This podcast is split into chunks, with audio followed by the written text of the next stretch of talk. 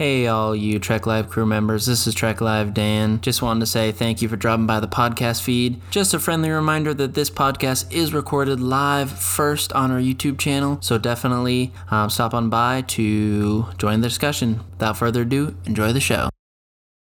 And we're live for episode 159 of Trek Live. How you doing this morning, Dan? Doing great. Excited to be back talking about Star Trek. Yeah, we were off for last off last week. Uh, took a little break. Um, really excited for the topics that we have kind of charted out for the rest of March. Yeah. Um, starting this week with talking about continuity in Star Trek, kind of a general. Not really sure where we're even going to go with it. I have some ideas in mind, like things that I'm curious to talk about, uh, but not as we are one to do. It's not like a super structured, like planned out uh, topic. Um, it's a general starting point, and uh, I'm, I'm eager to look at like how the different shows used it within their own like confines, like continuity within the series, continuity of the entire universe. Because I feel like those are two different things. Oh, yeah. Um, uh, yeah. Um, especially the later you get in in, in the series, like the, the more recent stuff, and even like the later Berman stuff, um, when there's more universe continuity to play with. Uh, so we'll talk about that. Um, but uh, like we always do, let's check in with each other's rewatches. Um, do it. where are you in season four of Deep Space Nine? So, if you guys remember correctly, I believe the last episode that I watched was Our Man Bashir, which is episode 9 of the fourth season. Over this Yep. two week span, I had watched Homefront, Paradise Lost, Crossfire, Return to Grace, trying to stick to that two episode, two three episodes a week. I this this the middle of season four of Deep Space Nine. It, it it started off really strong. Season four started off really strong. It just keeps carrying the momentum. I there hasn't been a bad episode in, in a good long while. I feel like even um, episodes that I came across that I had no idea what I I kind of knew what I was getting myself into um, in the back end of uh, this, but uh, Homefront and Paradise Lost, uh, I didn't remember much. So it was nice to see that with fresh eyes. Um, great political take on uh, some great stuff that happens. Um, and then Crossfire and Return to Grace, to me, are two solid episodes uh, in themselves. So I think I can't not much to complain about here. Yeah. Yeah. No, I, I would agree. That's a good run. Uh, Homefront and Paradise Lost is a really big deal, I think. Uh, important two parter. Uh, really key look at paranoia uh, when it, you know, when, when, you know, leadership and government operates from a place of fear. Uh, you know, how, how easily you kind of go down a dark road. Big time. Um, yeah, really, really strong stuff. Great Sisko uh, character development with his dad. oh, big and, time. The, Sisko restaurant. Yeah, yeah. yeah, they really the, the homebound Earth-based stuff there is really strong. I think Mm-hmm. um, some good guest stars. Odo's got some great stuff to do. Yeah. Um, really, really highlight Deep Space Nine, and so specifically Deep Space Nine. Like Deep Space Nine would tell that story. Like that's so yeah. their vibe and so consistent with the premise of that show and the kinds of things that that show wants to talk about. Uh, you know, the darker side of Star Trek and, um, you know, the cost of having this, you know, bright new future, like the, the, the that it's not always perfect and um, the struggles that you have to like overcome to maintain that. Um, you know, if Ben Sisko and the, this crew doesn't come along to like straighten Starfleet out, you know, this how, how quickly could that have spiraled into Exactly. you know a longer running problem. Um, Yeah. so I, I love those two. Crossfire. I was kind of talking to you off air last night about that being like a classic example of an episode that I was not into when I was younger, as a teenager, as a kid, but as an adult, So good. who's had some life experiences and seen friends do things and Yeah. just just real world stuff uh, informs a lot of you know my change of heart with that episode. I think it's really good and a a good rock solid like just adult drama about real life crap that that um, people deal with, and Yeah. I, I, I think that's a pretty quiet, understated, and like you talk about the Star Trek Swiss Army knife. Think about like the big picture continuity kinds of things that Homefront and Paradise Lost are doing with like establishing more things that are going to come with Deep Space Nine stuff. And then Crossfire is like such this little teeny, quiet, intimate character drama. Yeah. Uh, the the yin and yang of back to back, this huge two parter, and then this little teeny thing that you know seems so insignificant in the grand scheme of things, but yeah. does some big things for you know important characters. Um, so that's that's the beauty of Deep Space Nine. I think is that it can do both of those things so well. Yeah, for sure. How's our rewatch going?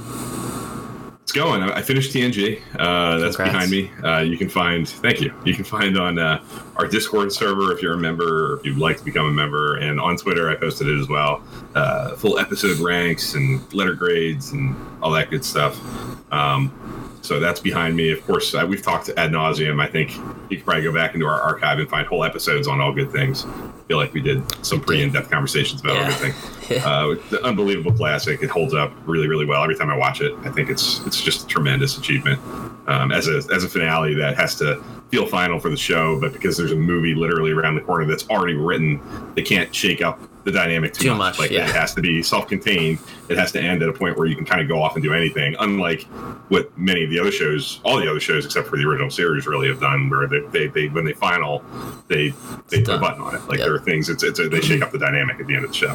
Um, so to have to walk that tightrope, I think, had to be a you know there's a high difficulty level there, and I think they pulled it off really beautifully. Mhm. Um, Patrick Stewart is you know at his absolute best, I think, in that. Stud as usual. Uh, yeah. Yeah, it's Yeah. just it's just a great episode, um, and a great finale. But uh, if it, season two, I remember you talking about wrapping up really strong. I totally echo that that late run of like the Maquis or Blood Oath through the end with things like the Collaborator and Crossfire or uh, Crossover and Crossover. The Wire Yeah. um, Maquis, uh, the Jem'Hadar at the end.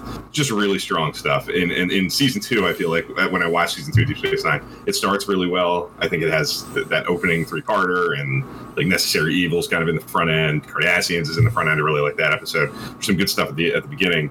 Kind of middling in the middle there, like kind of dips into a little Some gro- of growing of kind pains of for sure. Yeah. yeah, Yeah. S- similar in what I think Enterprise kind of does in its second season. It starts strong. It has this period in the middle where there's just a lot of kind of average stuff, not a lot of real standouts. Um, and the stuff that is stronger in that run is is even that I feel like is kind of just okay, but feels stronger because it's surrounded by so much real middle of the road stuff. And then Yeah. you get to the end and it really starts to hum a little bit. And Oh, there's, yeah. Mm-hmm. a, there's a consistent run of, of hits uh, there to kind of wrap up the season. And I definitely see a common pattern with the way I react to uh, Enterprise and Deep Space Nine's second seasons. Okay. Um, and I, I'm into season three now. The, this weekend I've watched uh, The Search, parts one and two, uh, The House of Quark, and Equilibrium. And um, yeah, it's a, a good little run. You know, I, Equilibrium I have mixed feelings about. I, I it's it's fascinating to watch it now. Um, I, as I was watching it, it, it really.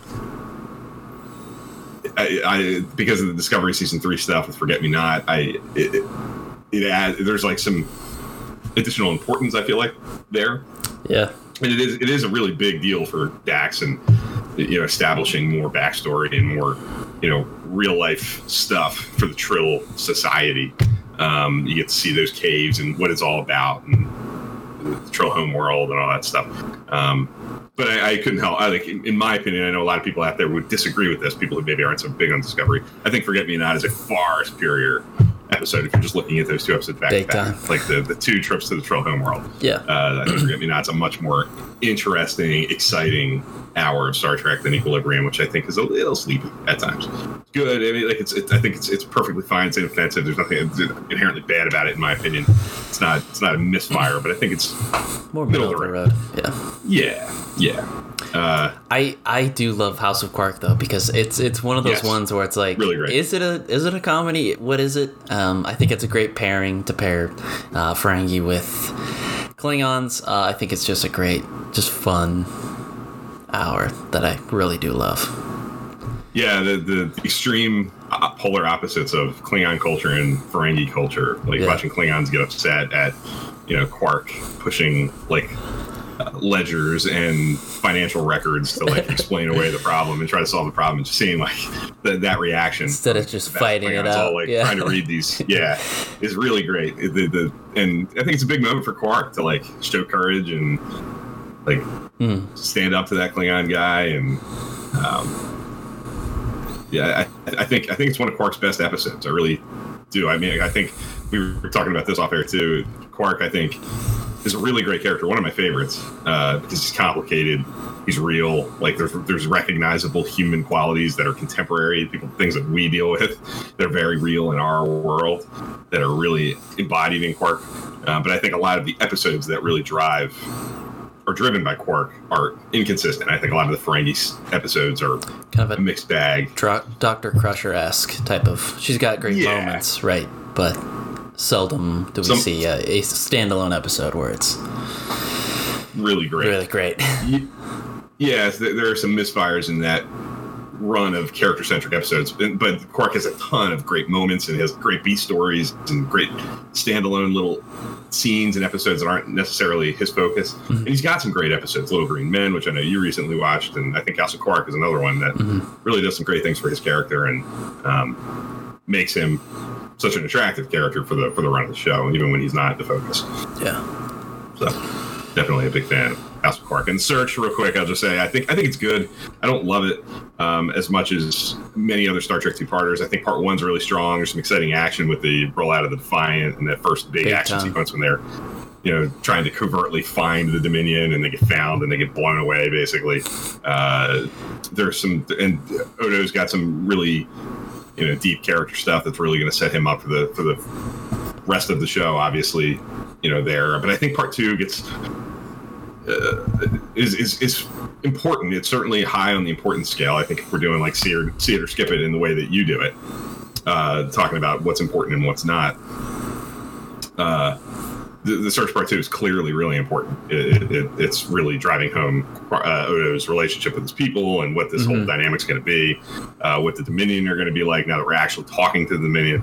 Uh, but I'm not. I've never been in love with the twist at the end of that episode. Um, and uh, even a lot of the scenes on the the founder's planet, I think, um, aren't the most dynamic or exciting. But like the, the dialogue between Odo and the female shapeshifter in that episode, I don't think are as as compelling as I wish they were. So it's it's good. It's important. It's you know certainly certainly you know essential Deep Space Nine, uh, but I, I wouldn't I wouldn't call it my favorite. Yeah, I would have to agree. I think it. I think you're right. It is. It does.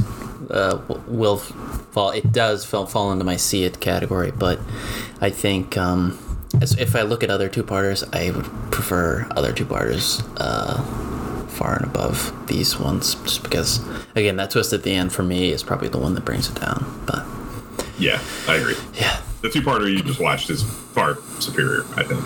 which is technically not a two parter, which. I I got Not some. I got some flack on Twitter for um, because I, I yeah. I hear you. Yeah, no, it is. It's one of those. Deep Space Nine does a ton of that. That, that they don't use the part one, part two, but there's to be continued at the end. So, yeah, there's an argument to be made. Enterprise does it too later on. Yeah, it plays into the continuity uh, of the show. Yes. Yeah. Yes. So- exactly. Uh, with that, Real tri- quick before we. yeah. Go Yeah. ahead. Go ahead. I'm sorry. No, it's okay. I was just gonna say before we transition completely into the topic, Cyber Honey and Ian are in the room. Good morning to you both. Ian, I know it's good afternoon to you. Uh, Cyber Honey says I rewatched season three of Discovery. I'm jealous. Okay. I also want to do that. Um, I'm constantly fighting the urge at this at this Trying to time. keep Bill at bay. to, to Yeah. make that move myself.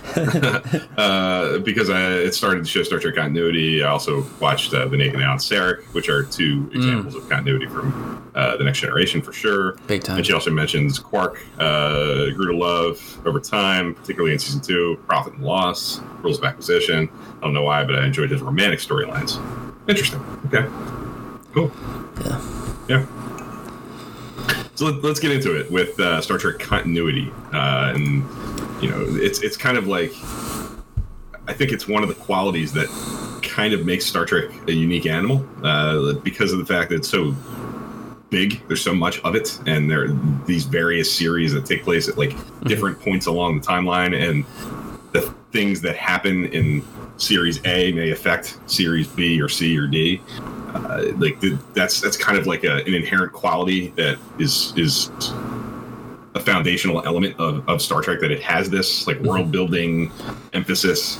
Uh, and I think it's been there since kind of the beginning. I think the first step in my mind to like establishing that this was going to be a territory that Star Trek was going to play in was the menagerie with the original series that you know took the time to like establish that this is a ship with lineage and there was a captain before Kirk Before and a Kirk, crew before yeah. Kirk and some of the people on the ship may have been around on this other crew like Spock and had experiences predating all these other people and uh you know that there's a history here and that, that there are things that happened before. It's not just completely self-isolated. This is like an anthology hour and with no consequence for things that come later. Um, you know tos is certainly an extremely episodic show by its nature and because of the time it came so. from like it wasn't a serialized the serialized television was not A thing. uh, a thing on primetime TV in the 1960s, really, as far as I know. Uh, so, you know, it, it's certainly not that, but I think Menagerie was the first uh, sort of nail in in in the board that would say, you know, this is a show that's going to deal with, you know, a lineage of of stories and characters that run over time. yeah. So it's been there since 1966, I think. Yeah. I think it's why it's become such a big identifying element of, of, of Trek. I and and to to go to maybe a bigger kind of just a, a comment before. I think science fiction in itself has this in, inherent quality of of keeping continuity. Right? If we think of like other uh, science fiction stories, continuity is definitely in the forefront. So I think. Yes, I think Star Trek was definitely the uh, definitely broke ground, uh, definitely on in the TV side of things too. Um, but I think even sci-fi in general is is um, continuity is big and just Yeah. and things like that. So yeah, I think sure. I definitely echo the TOS. It definitely started. Um, it started down the path. Um, you know, we think about Space Seed, and then we get into uh, the Wrath of Khan and things like that. Right. So it definitely, from the very beginning, continuity was like, okay, this is going to be a pillar, a staple of this kind of series. So Yeah. yeah, Yeah, Khan into into Star Trek Two from Space Seed, and you know the clear like sequelness of that. You know that Kirk decides to Mm-hmm. leave Khan on this barren wasteland of well, actually, it wasn't a barren wasteland City at the time. Yeah, Ceti Alpha was originally a, a planet with some potential and natural disaster. Yeah. And that's where all the Rathcon stuff comes from. But, you know, Kirk leaving him behind and the, the consequence of that decision coming back to haunt him in the Wrath of Khan is clear continuity. And uh, that I think that's another early example. But I think an underrated one that maybe doesn't get as much pub is, you know, I, I think the Star Trek movies in general, Star Trek 3 and beyond, Star Trek 6, um, think his like relationship with the Klingons even is is like a, a piece of I think his his his bitterness with like obviously in Star Trek six, you know, he's he's dealing with overcoming his own prejudice and his own experiences with Klingons, and a lot of that's driven by David, his son, in Star Trek three and all that. But Yeah. I, I, think I read into it that it's even more than just that. There was a lot of bitterness before that. I mean, he's, he's even in the original series. career Yeah, in the original series, and episodes Yeah. like Errand of Mercy and Dead Yeah. Dove, he's got these these issues with Klingons that are really like uh, difficult adversaries. There's there's there's bad blood there, like legitimate bad blood that goes back generations uh, and, and and years um, into the earlier part of his career. So.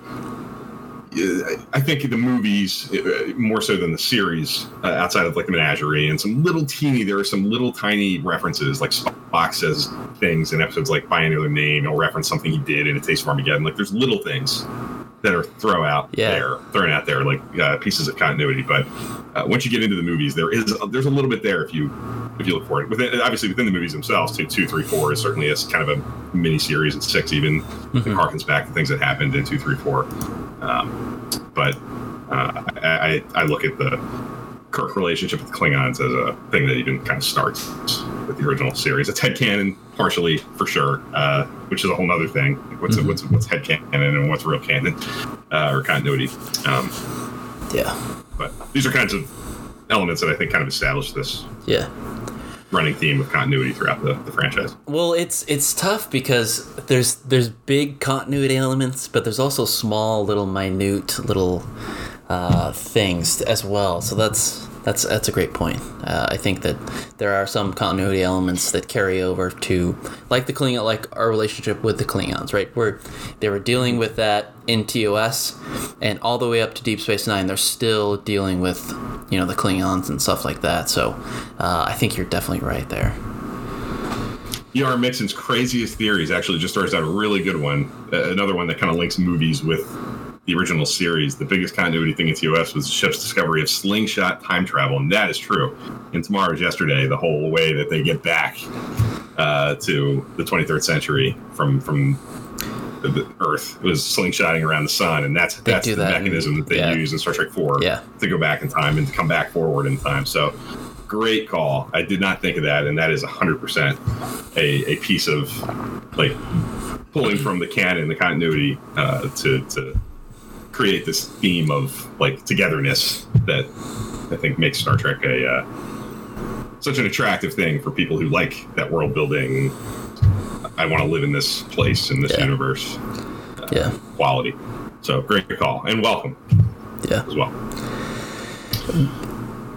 But the tough thing is, is uh, I'm guessing there was some pushback because they couldn't go too far into the continuity where they had to make they had to you had to watch the previous episode to watch this one. So I think there was some definitely some pushback of not to not to do it too much, but also I think that's what makes Star Trek so timeless is that the, the continuity elements like that. Yeah. No, it, it's always a fine line to walk. I think, uh, you know, I, I'm sure even now, you know, with current stuff, the the challenge is always like how how much of it can we use and how much at what point does it become detrimental? Like at what point are we turning people away because it's just too much to absorb? And if if you're not you know somebody who's lived in this and knows it kind of like back of their hand and has you know quick recall of things that happened across these shows mm-hmm. if, if you don't have that you're kind of you know fishing with that net that is is always going to be the challenge and uh, I, I think like the tos movies and uh, I, like the beauty of i think star trek 2 is the way it's written, the way it's presented, I think it certainly helps to have seen Space Seed. Like it's it's a cool thing to have in the back of your mind. But I think it even kind of works if you sat somebody down to watch Star Trek II: The Wrath of Oh, easily. without Space Seed. I think Or any Star monologue- Trek in general. Yeah. Yeah, you don't need it. I, I- think I think it works, especially Star Trek Two. I think Khan's monologue on Ceti Alpha to Chekov tells you all you need to know about the anger and the the the the the, the, uh, the exposition about why he's so angry and you know why what's about to happen is going to happen and yeah, it's that's the fine line. You, you can't Is cut off your nose to spite your face. You can't have it be Yeah. such a driving force that you need it. But you, if it, if it, enhances for the people who have it, it, it that's that's is there is there elements that in Star Trek where you find that the continuity is too much? Is there stuff in Deep Space Nine that's that's too much, too connected that you have to watch it? Is there stuff in season three of Enterprise where hey you you need to see this before you watch this? Is there stuff like that in Star Trek? You think? I think it's really hard to jump into. I, I would imagine that it would be really hard to, to, to get the full effect of season three of Enterprise by kind of jumping in at like episode 10 or episode 14 and just kind of running with it. You know, you, you're going to be playing a lot of catch up and you're, you're operating without a lot of context. Uh, I think Deep Space Nine kind of the same deal. You, you plop in in the middle of season six, it's probably going to be an uphill battle to to appreciate it for you know its its to to its full uh, potential. And I, I think Discovery, even some of it, uh, with it being so identi- like Burnham's character being so um, identified as this member of the Sarek Spock Yeah. family. Like if you if you walk into Discovery without any knowledge of the original series, especially, uh, I, I, I don't know. Like that's that's an interesting. I haven't really talked to anybody who I've has got a bunch of experienced it that like, way. like like that to, to try to think about that in a different way because um, I think you're right. I think there are some, and there, but the thing is though, there, I feel like there are some people, there are some fans out there that do jump around like this. They they may have seen Yeah, it oh, when yeah. it was first run and they caught an episode here or there. Um, so I think it definitely happens. Um, so yeah, I does. just wanted to ask you. Um, kind of moving on. Uh, which uh, series does continuity the best, and which does continuity the worst? and maybe we can. This is kind of intro into talking about continuity in, in each specific series. Like we kind of touched on TOS. We can talk about TOS Sure. too, but um, Yeah. At TOS, I'm very comfortable kind of like leaving where it is and having leaving it with what we just talked about. Okay. There's not a whole lot there. I think what we talked about is kind of what there is. Uh, unless somebody in the chat's got like another example, like ER Nixon's Crazy Theories had something else that like Yeah. is a cool reference.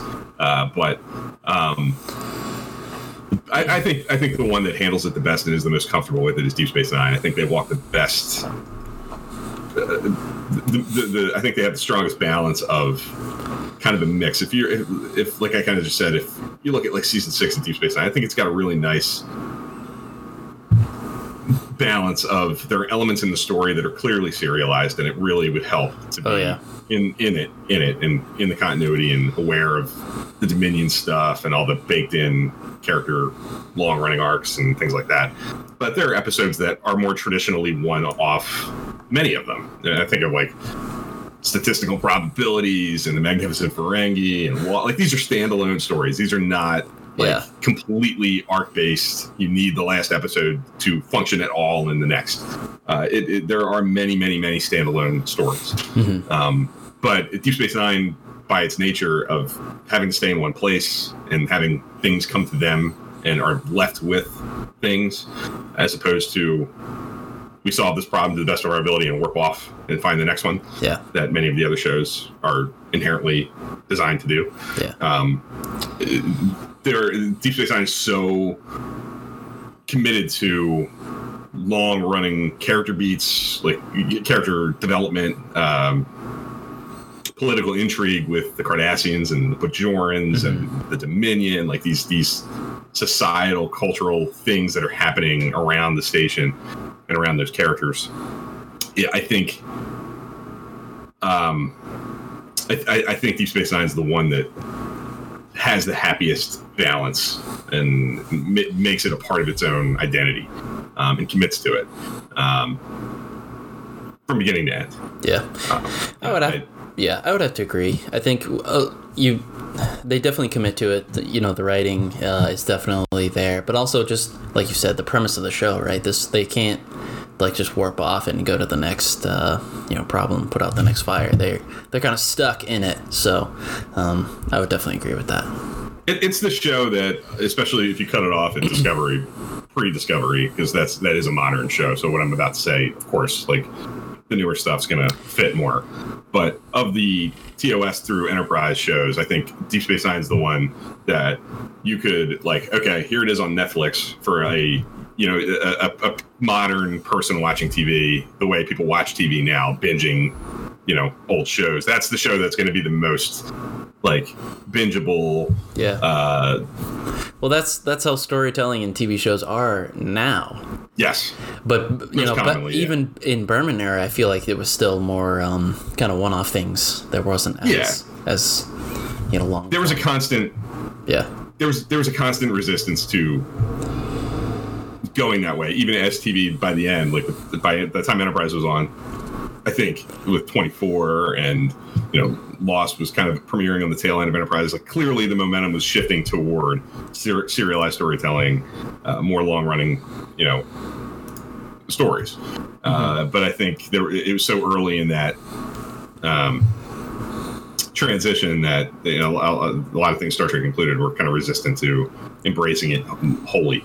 Um, so there, there's constant like pushback, I think. And if you watch like behind the scenes stuff and you read interviews with people like Ron Moore and and Brannon Braga, people who are writing on these shows, the, I think there was a lot of desire within the writing room, wri- writers' rooms, and on the writers' staffs to embrace those things and to, to, to commit and go with the because Star Trek like we were talking about at the beginning, it's so kind of foundational and it's so ripe for that stuff with Yeah, continuity and Yeah. the, the, because of the timeline element of it. It's so in the bones of the concept of the series as a whole, the whole Star Trek, uh, that it's very tempting for writers to like want to want to use it. Um, uh, so there was constant push and pull, and I think Deep Space Nine is the one that kind of flew under the radar and got away with the most of it Yeah. uh, with more attention on TNG, and then Voyager and Deep Space Nine kind of always being like sort of the the stepchild that's flying under the radar. It got away with throwing hints out of the Dominion in early season two and not revealing them until you know the end of season two, and slowly building that and Yeah. things like that. I don't think uh, you don't see that in the other shows, in my opinion. Um, yeah. Uh, what we got here? A lot of comments. Uh, Yeah. Lots of. Go with TNG. Cyber Honey says I'm going to go with TNG. There's a reason. They keep going back to these characters O'Brien Worf uh, become mainstays in Deep Space Nine uh, as the best with continuity. There's There, there's some. There's. Go ahead. I'm sorry. No, that, I mean, there's some elements. There's there's a few series uh, in Star Trek that um, that uh, I feel like you have to look for uh, continuity. I think there's there's definitely continuity in TNG, and in, even there's continuity in Voyager, in pretty much every show. But um, I think it kind of tips the scale on more one-off things, uh, at least in my mind. But yeah, Yeah, I, I would. I would agree. I think. I think there are some really good examples of continuity within the next generation. I think Picard's relationship with Q. There's some. There's some cool growing elements there. Uh, you know, I think Worf there with the, the, Klingon stuff. Yeah, the Klingon The background Yeah, and yeah, being, You're right. you know, yeah. there, there, there are things, but they're they're subtle and they're not, you know, major elements that the show really leans on. They pull him out every so often. His relationship with his son Alexander, like there are, there are things that are kind of Mm-hmm. returned to there uh, as well. Um, but I, I think the next generation commits more wholeheartedly to the episodic uh, structure. Um, but yeah, there are Q, Lwaxana Troi, the Troi, and a lot, a lot of characters that return later on in other shows. Uh, is, is, is the next generation certainly a a a uh, a source of a lot of continuity, like a lot of the stuff that gets pulled back, you know, in in other shows and future stuff, and you know, Deep Space Nine and Voyager is obviously all coming from the next generation. So there is uh, a lot there. Lower Decks, obviously, even later on. Um, Ian mentions it's, it's hard to imagine watching Lower Decks without uh, seeing everything else, and I would agree with that. That's something that I've long struggled with. I know I know people who. You know, put their friends in front of Lower Decks, and because it's a comedy and it's light, and it's animated, it's Adult Swim kind of uh, concept. Um, but I, I'm often like, I don't know, like, would somebody get that? Because the, the, the humor is so. Same with Picard, I think. Yeah, It, it would be tough to, to maybe put. I mean, if yeah, the stuff with Soji and, and well, but still, it's it's still built off this this um, foundational kind of show. That's yeah, it's that's that's tough. It's, I think I think the story is maybe accessible enough, like on its most basic level. Like this is an older guy who's after his career, he's got a lot of mixed, like he's got a lot of a lot of bitterness, and they, they use flashbacks at the beginning of. Remember, a lot of those episodes like open with a flashback to something in the past. Like I think they do enough to like make it accessible, but I, I Picard is another example. I think yeah, of it's it's really hard to imagine getting a whole lot out of that without at least some appreciation for the next generation and who Picard was. I think the whole kind of emotional pull of that show is the change of that character, like knowing what he was on the bridge of the Enterprise D and the E, uh, and seeing him now, and kind of seeing the fall from grace as far as not his own makeup. I think he's still the same guy and he's got the same values, but everything around him has changed. And what does that do to him? I think that's the whole kind of pull of that show. And uh, But we without that context, I don't know. Yeah, I was gonna how- say if you haven't seen the the well, or Yeah. oh maybe you have seen it, but not in a long time, or you haven't seen all the movies, right? It's I think you don't get it as much out of it right. if you haven't seen it. Yeah, you kind of need Nemesis with data because that's Yeah. a huge element of that show. That's and that, that's kind of the thing. I, I, I think maybe another discussion to have. I didn't quite answer the the what do I think is the, the show that handles it the, the least well or the worst. Not sure. I, I don't know that any of them I would. Uh, a lot of people would say Voyager because missed opportunities of some of the continuity elements there, but I've always kind of thought that there, there's kind of more there, and you have to do some legwork and some headcanon stuff to connect some dots and be willing to assume a lot of things are off screen uh, and be willing to accept that. But I, I you know, I think I think Voyager has more there than meets the eye, and I'm satisfied more with some of the continuity elements of, of Voyager uh, than than many are. Um, but th- that's there's certainly a conversation to be had.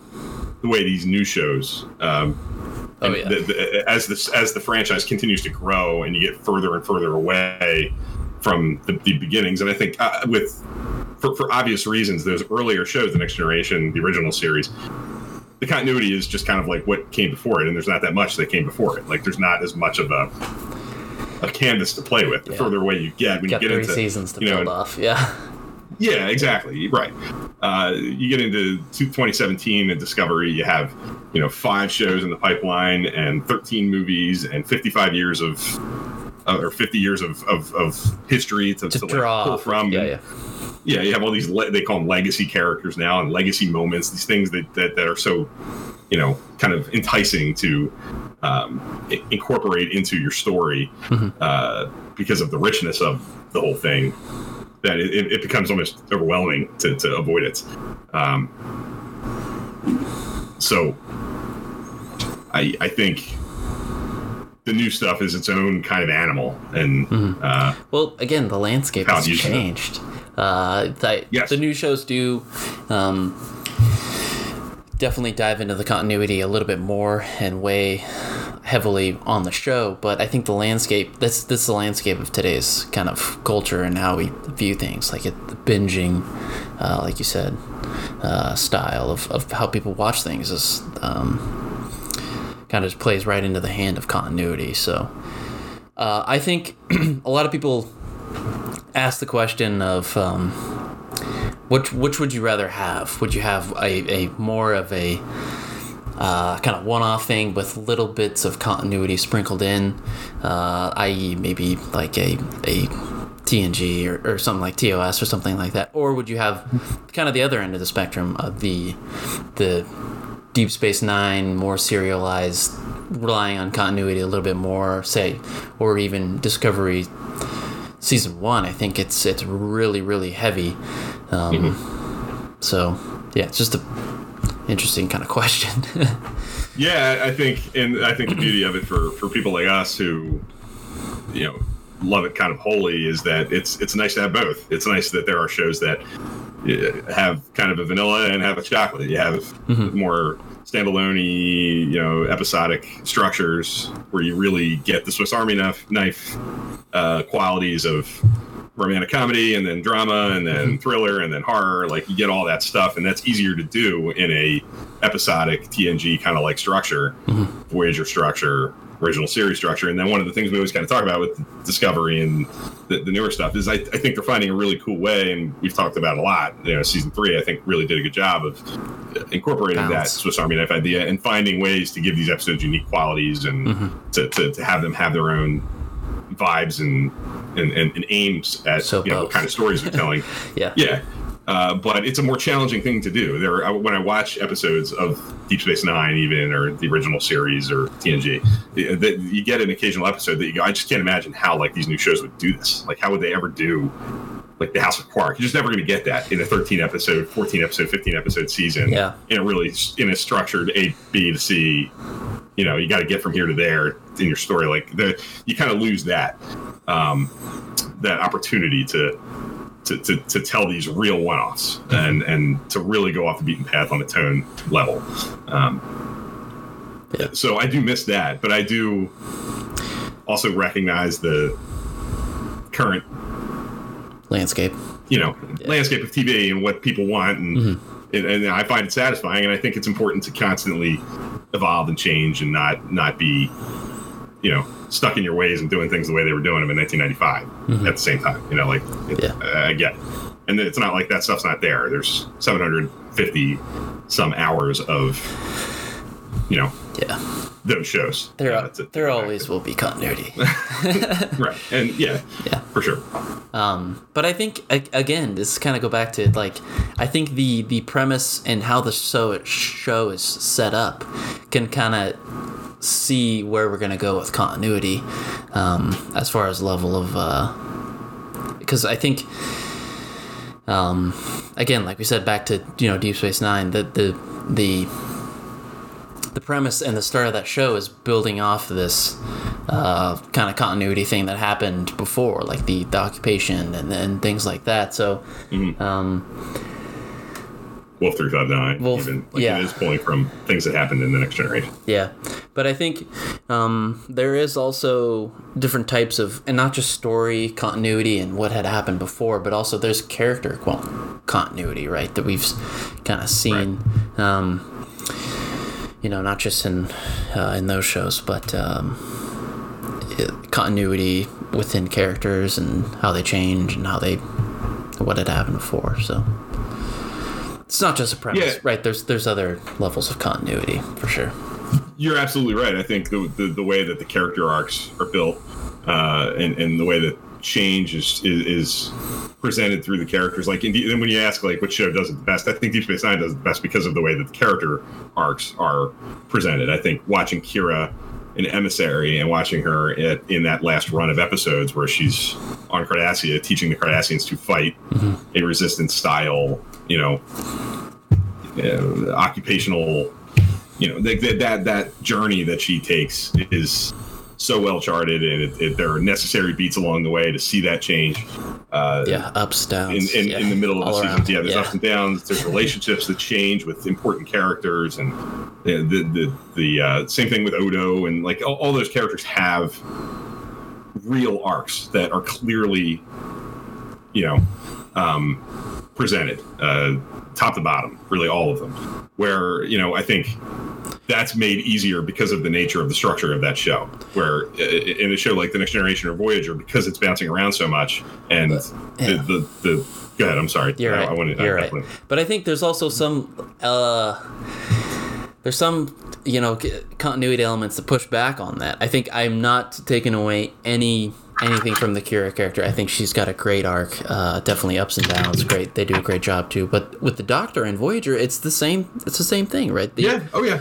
um, we definitely do get continuity elements uh, there for sure. Sorry to interrupt you, but um, yeah, those are the things that I think in those shows you have to look for different levels of continuity. Right? There's there's obvious there's clearly uh, Voyager will get knocked for not being as uh, very serialized, and maybe we're kind of dancing around that. What's the difference between continuity and serialization? Um, but the, the continuity of of uh, this character arc with the Doctor, I think, um, is definitely one of those things that an element of hey, this Voyager does do has some continuity as well.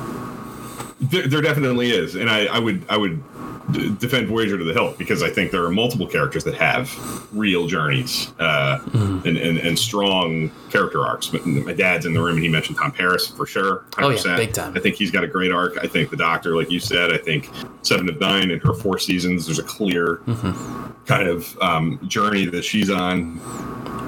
I think Janeway changes over the years, Yeah. and the way she reacts to her crew, and the way she she manages her command, and the way she sees, you know, the the, the role of the captaincy uh, is is constantly evolving. Um, you know, the, the, it's there, but I think, like I was starting to say, I think the structure of Deep Space Nine makes it easier to That's true. You're right. Yeah. pull many characters that way. I think with with the structure of the next generation and Voyager, and even Enterprise, because Enterprise got cut off before it really started to lean into those qualities of serialization and mm-hmm. longer running character arcs and things like that.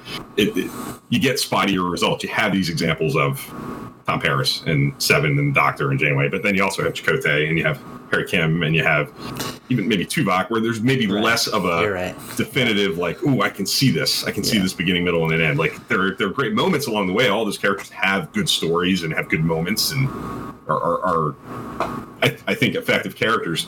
Your mileage may vary on some of them but it, they're not it- it's harder to you know find the the stories within the episodic structure that serve that character arc as consistently. as You know much I mean? as they do in, in Deep Space Nine and then the, the later Yeah. shows, especially. So yeah, Right. you're, you're and I think right. because because Deep Space Nine's in one place and things are coming to them and they're constantly dealing with things that they're sitting in uh, and not just bouncing around. It's just easy. It's just there's just so much more opportunity there for. There's a casualness to Deep Space Nine too. They're living on this thing. They're just kind of living casual life because of the nature of the way the show is set up. These guys work their shifts. They go to Quarks. They have a beer. They, Yeah, they yeah. hang out. They go to the holosuite. They have like casual life is presented really as a, as a major forefront. You think about like where where does the action on Deep Space Nine take place? Like where do you see the characters most often? The promenade, Yeah, Quarks, on the station. In their Yeah. quarters, like yeah, and even on this, like by the end of the show, like you, maybe not where you are right now, but uh, it always kind of strikes me when I'm watching like first season, second season Deep Space Nine. There's a lot of stuff in Ops. By the end of the show, Ops isn't you don't see Ops that often. Yeah. Like they're, don't spend a whole lot of time there. You're in Yeah. Sisko's office more often with Reese talking to somebody. You're in you're in Quarks. You're on the promenade. You're in the hallways, watching people just kind of like walk around do their thing, not like just sitting on the bridge or in Ops plugging away at consoles. Um, I, I just I think Deep Space Nine has the structure to allow for uh, that that character based continuity to really sing. Um, but uh, real quick, I would just say I mean I've gone off this spiel many times, but I think Voyager does have a lot of good stuff. I think that the the the, the Janeway Chakotay stuff is juicier, meatier than I think many people give it credit for. I think you have Yeah. to do some of the work yourself, and you have to assume some Big things time. happen off screen, and you have to assume things are going on in their heads. Mm-hmm. Um, but I think, you know,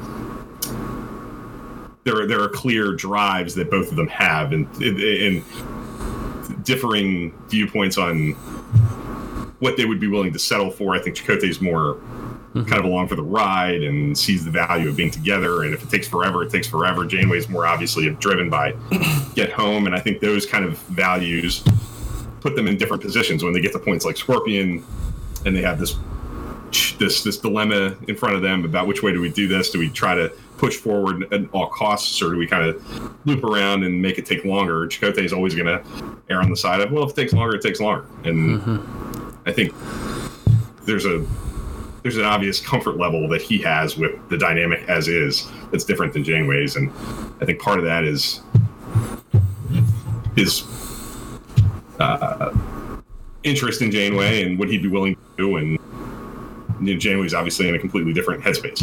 Uh, so th- there, are, there are these meteor things that are that are there if you're willing to Yeah. bite and, and chew on them yourself. Um, they're not presented on the forefront the way Deep Space Nine would.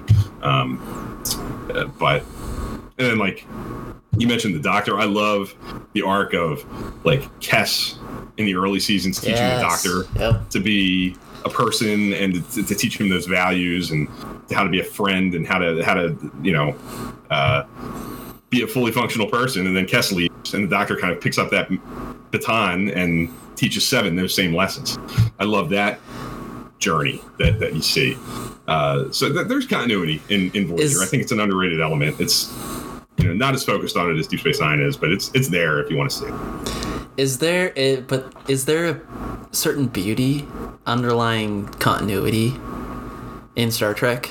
Like I feel I feel like we do we've we've mentioned it on here obviously how much we do love Deep Space 9 and how the continuity is on the forefront and things like that especially in the new shows but is is there an element of um, beauty and and sometimes you miss that um, subtleness? Like I feel like you can never be um, never be happy and content with because I feel like some of the the knocks that I give the Berman era is wow I wish I wish it was more, there was more continuity. And now with this continuity machine that we have with Discovery am I constantly wishing well man I wish we had these these underlying things these one-off stories that had a little bit of continuity sprinkled in and now we're getting Right. and now we're gonna get that so I, I think it's just a kind of a fun back and forth thing that uh, I see those kind of fandom kind of go through. So Yeah, for sure. I think that's a natural thing, and I, I can speak as somebody who lived through that era and watched the shows as they premiered in like the late Voyager Enterprise. People were starved for that continuity, and they wanted that so Yeah. bad. And now you, you you you see the exact opposite. You watch Discovery, and one of the things you see people complain about is I kind of miss the one the one off. now we get Strange New Worlds. stories. Yeah. yeah, and now Strange New World's going to come along and do it, and people Yeah. will probably complain that it's not, you know, yeah. doesn't take enough advantage of Con- the opportunities. to kind of- continuity. yeah. Yeah. So you, you can't win. And the, the, the beauty is that, in my opinion, the Star Trek does it all. Like it has it all, and it's Mhm. different iterations, and that they're not all one note. Uh, that each show has its own unique personality. Um, so, uh, So, s- the, the, good. with that being said, like I kind of want to reword that question of I asked what's the best, what does it the best, and what does it the worst because I think even there's beauty in the worst.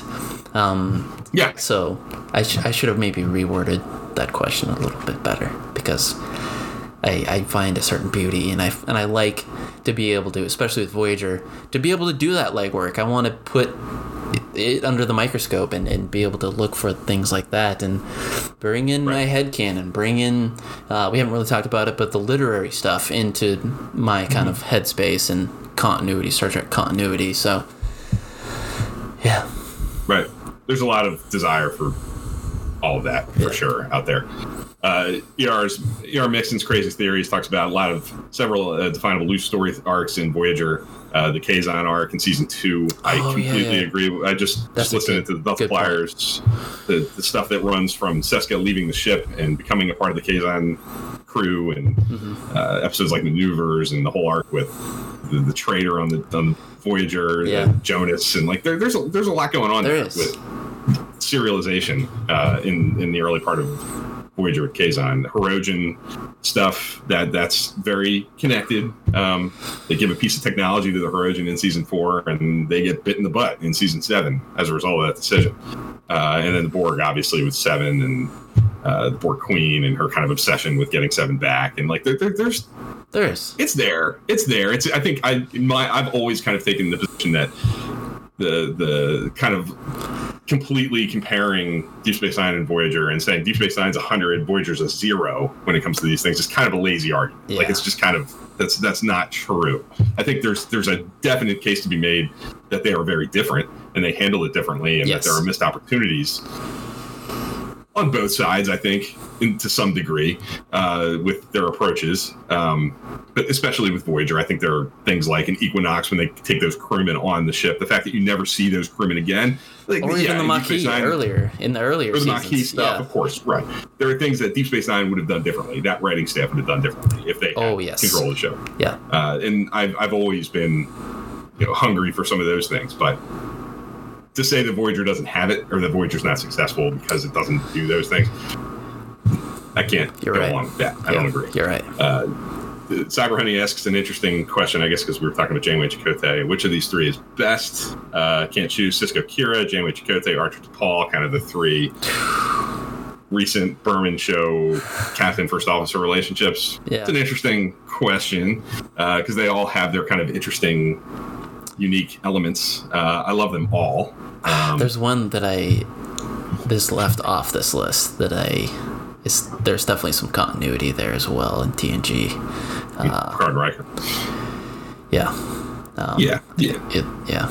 I don't know if it's a love interest, so to speak, but their relationship is definitely um Yeah, and I would An uh, interesting Sisko, Sisko Kira. I don't think there's an ounce of romance there. Yeah. Um, Archer T'Pol, they play a little bit with it at the beginning.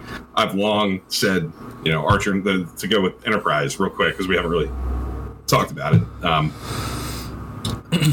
Archer and T'Pol's relationship is maybe my favorite thing about Enterprise. When I when I think about why I love Enterprise, I like the the evolving relationship of the humans and the Vulcans as presented through the evolving relationship of Archer and T'Pol. Like their connection, Yes, their time. ability to overcome each other's prejudices about the other, each other. and Yes. to become a cohesive unit and to to to embrace the difference of each other and uh, become a better whole. That is Star Trek to me. That is like the beginnings of the Federation coming together. That is the beginnings of Star Trek. That's that's like the pre- that's where the premise of the show is like Yeah.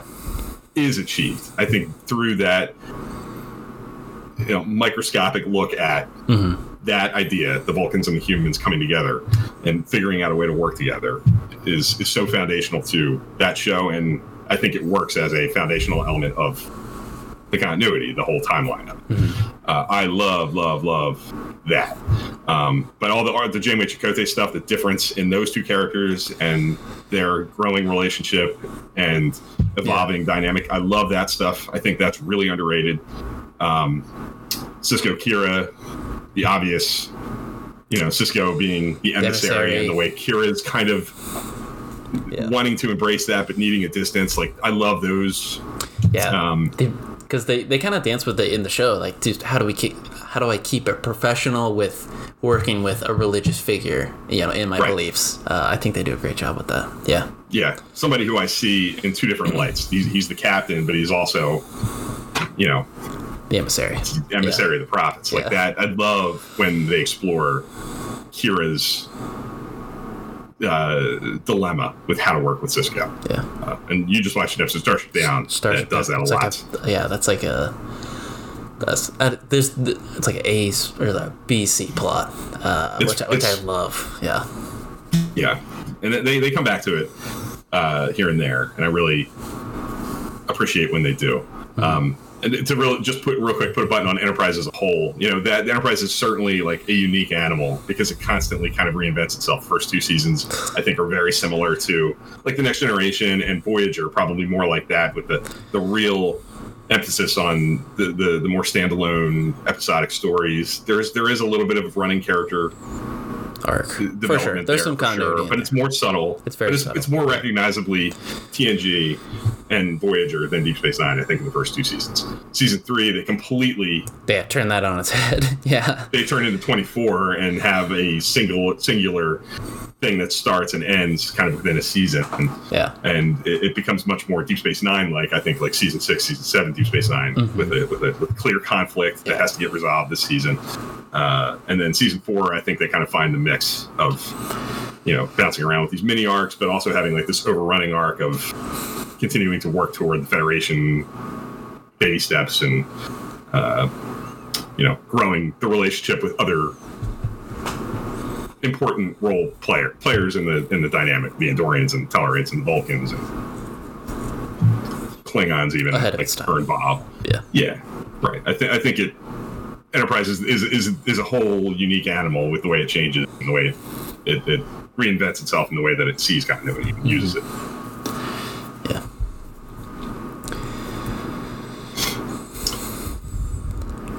We want to call it there. We're over an hour. i think Um, so yeah i think we call it there um Yeah, this is a conversation that could go on forever. You know, Oh, yeah. you, you could certainly. I think we could fill an hour with just talking continuity about each individual series if you wanted to. We could. We could. doing it Just kind of. or of- an era too we Or yeah, different the eras. era. we didn't really talk about the Kelvin timeline really with continuity as No, well. true.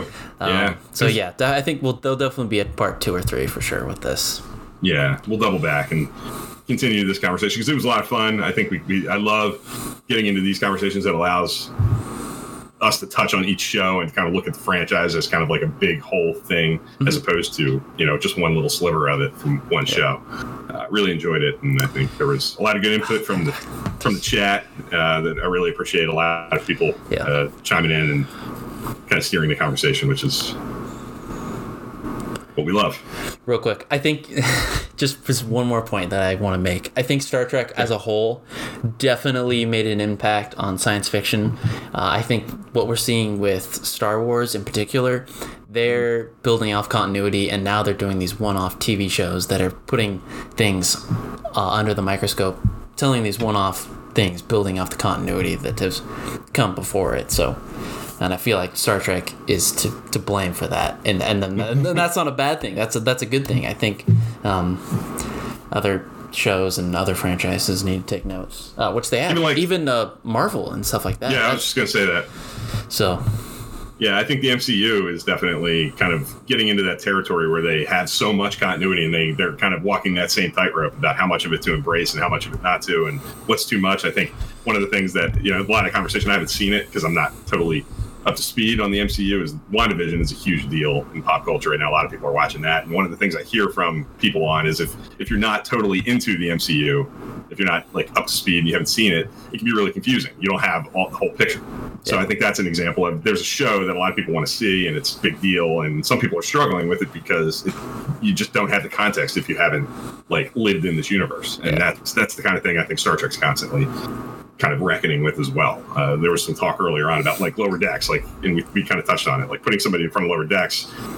You know, I, I think there are a lot of people. Like, if you put a Star Trek fan next to a non-Star Trek fan in front of lower decks, you'd have one person who's like really laughing at it, and somebody who's kind of like, What's going on? it. You're like, Yeah. it's yeah, not in on the joke, and I'm that's that's the challenge, and um, it's going to continue to be the challenge. And one of the things, like the MCU and now Star Trek for sure, Star Trek before it, is the the more of it there is, and the more of a canvas you have to play with and reach back to, the more tempting it is, and the more complicated it is, and the more challenging a task it is to like take advantage of it in a way mm-hmm. that isn't off-putting to people that are intimidated by I, I have to watch 800 hours to like get up to speed so I can enjoy this little half-hour comedy sketch, like Yeah. adult comedy, you know, cartoon.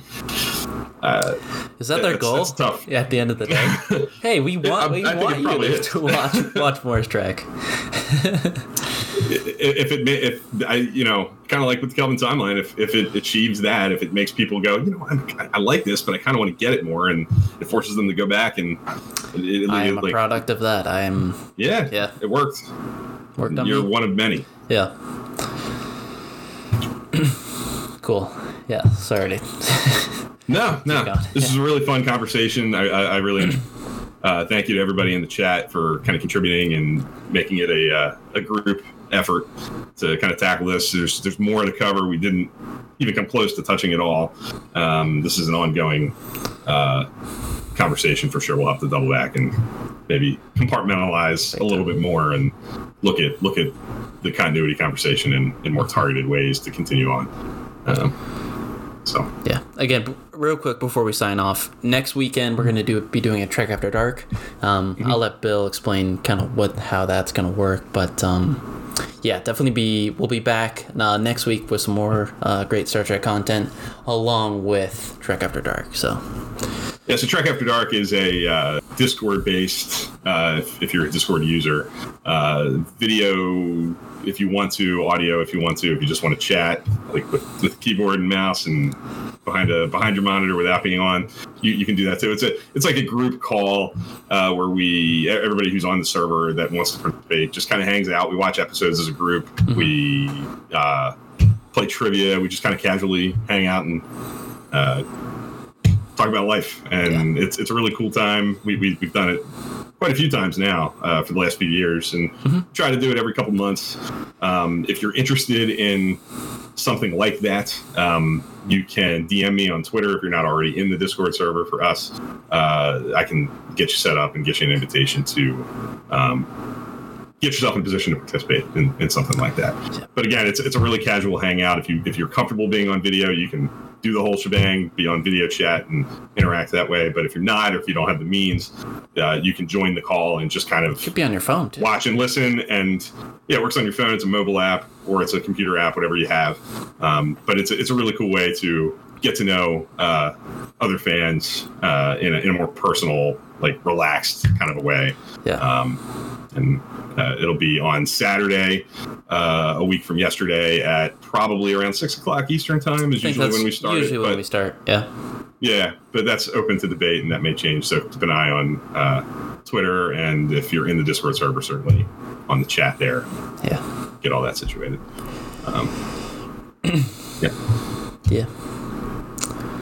That being said, thank you guys for watching. Uh, We'll be back next week next week for some great Star Trek content. Yeah. Thanks, everybody. Hey, this is Trek Live Dan again. Like I said before, the discussion does not have to stop here. Come over to our Twitter, Facebook, and our Discord channel to keep the Star Trek discussion alive. See you guys next time.